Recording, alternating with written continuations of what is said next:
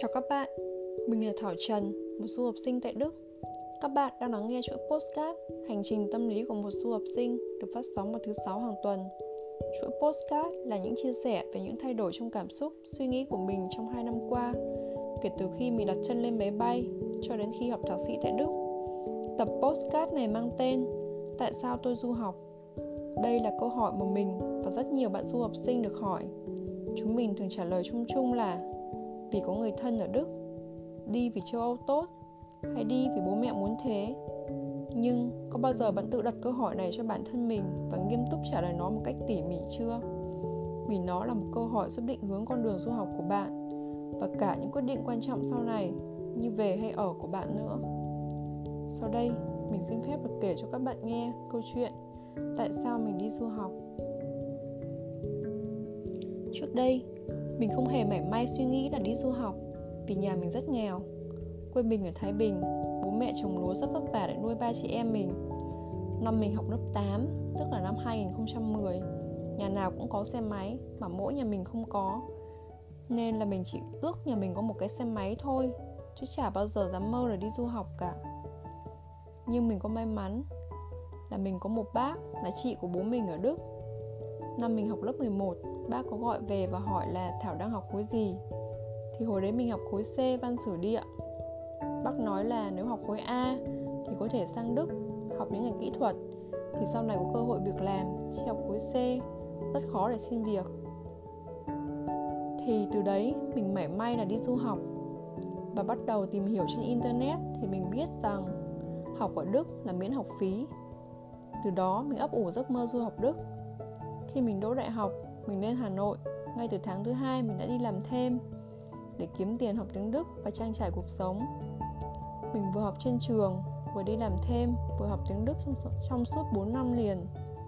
Trong giai đoạn chuẩn bị gặp rất nhiều trục trặc. Mình thi trượt rồi áp lực tiền học tiền thi. Mỗi lần mình học và thi là hết 3 triệu rưỡi 4 triệu. Và khi mình về lấy tiền của bố mẹ thì mình rất là sót rồi mình có người yêu Đấy là mối tình đầu của mình. Chúng mình yêu nhau sâu đậm trong suốt 4 năm. Mình không biết khi chia xa sẽ thế nào. Lúc đầu, mình muốn đi học đại học ở Đức, Nhưng cứ lằng nhằng kéo dài. Mình đã học xong đại học ở Việt Nam. Nếu vẫn muốn đi du học, Thì phải học lên thạc sĩ. Lúc đó mình phải phỏng vấn APS và thi IELTS nữa. Nhưng mình chưa bao giờ quyết định từ bỏ giấc mơ du học. Rồi mọi cố gắng cũng được đền đáp. Cuối cùng mình cũng đặt chân lên máy bay sang Đức. Sau đây mình sẽ trích dẫn một bài viết của mình trên Facebook cá nhân hơn 2 năm trước. Nó được viết vào ngày mình đặt chân lên máy bay sang Đức. Nếu là tôi của một vài năm trước, nếu một mình đến một đất nước xa lạ cách Việt Nam cả ngàn dặm, có lẽ tôi đã khóc. Nhưng tôi bây giờ trưởng thành rồi, trải qua một chặng đường dài chuẩn bị, bao khó khăn khi thấy các bạn học tiếng cùng tôi đi ầm ầm, còn tôi cứ học rồi thi, rồi đi làm, rồi học, rồi thi. Rồi trục trặc giấy tờ, rồi làm lại. Tôi thực sự chai sạn hơn. Một chặng đường khó khăn, nhưng nó đáng. Tôi tự hào về sức bền của bản thân. Có thể tôi không giỏi, nhưng tôi là một đứa kiên trì. Lúc này khi ngồi đây, tại cửa ra máy bay, sắp chạm được đến ước mơ của mình, nhưng tôi không quá háo hức. Ngày nhận kết quả visa, tôi cũng không quá bất ngờ vì tôi biết, ngày này chắc chắn sẽ đến. Nó nằm trong tầm tay của tôi. Tôi trân trọng từng thử thách trên con đường du học này. Mặc dù có lúc nó làm tôi như muốn nổ tung và đầu đau như búa bổ. Tôi biết, đây mới chỉ là trạng khởi đầu. Tôi không háo hức lắm với một châu phồn hoa đô thị. Cái tôi đón chờ là những thử thách sắp đến. Hay nói như hồi bạn tôi là, đang đợi anh vũ trụ vả cho mấy phát nữa.